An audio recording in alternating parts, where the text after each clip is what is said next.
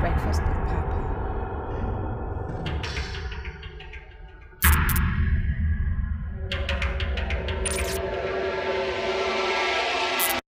Breakfast with Papa. Feed your mind, change your perspective. When morning comes.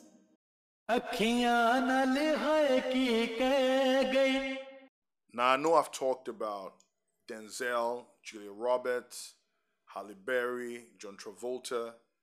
one person I've not mentioned who's just as good. Well, these days maybe he's not a shining star anymore, but Mr. Mad Max, Mel Gibson, Lethal Weapon, and a number of other great movies. Well, Jerry Fletcher spends his life in fear of a past he cannot remember. Now he's a New York taxi driver talking obsessively about conspiracies. Now when I talk about talking obsessively, he's talking to every passenger, just running his mouth throughout. Man, I don't even believe that people could send him taxi. That he believes that are taking place around every corner. However, he's not as crazy as he sounds. Memories so terrifying that they must have happened are slowly reappearing. One day, Jerry meets Alice, prosecutor of the Department of Justice in New York, who's also obsessed by something, but who shows understanding towards him. You know, this looks like a conspiracy movie. This looks like an action movie, but the truth is, it's really just a love story. It's a love story of a man who found himself in a situation where he was supposed to assassinate somebody's dad and falls completely in love with her and feels like he can take on the world just to protect her. I think it's beautiful. I mean, for me, that's the definition of love. I wish that we could all love somebody the way he loves. And and listen to what he says about love. He says here, love gives you wings. It makes you fly. I don't even call it love. I call it Geronimo. When you're in love, you jump right off the top of the Empire State and you won't care, screaming Geronimo the whole way down. I love it so bad. I just, wow, she wrecks me. I die for her. Man, that's intense. That is intense.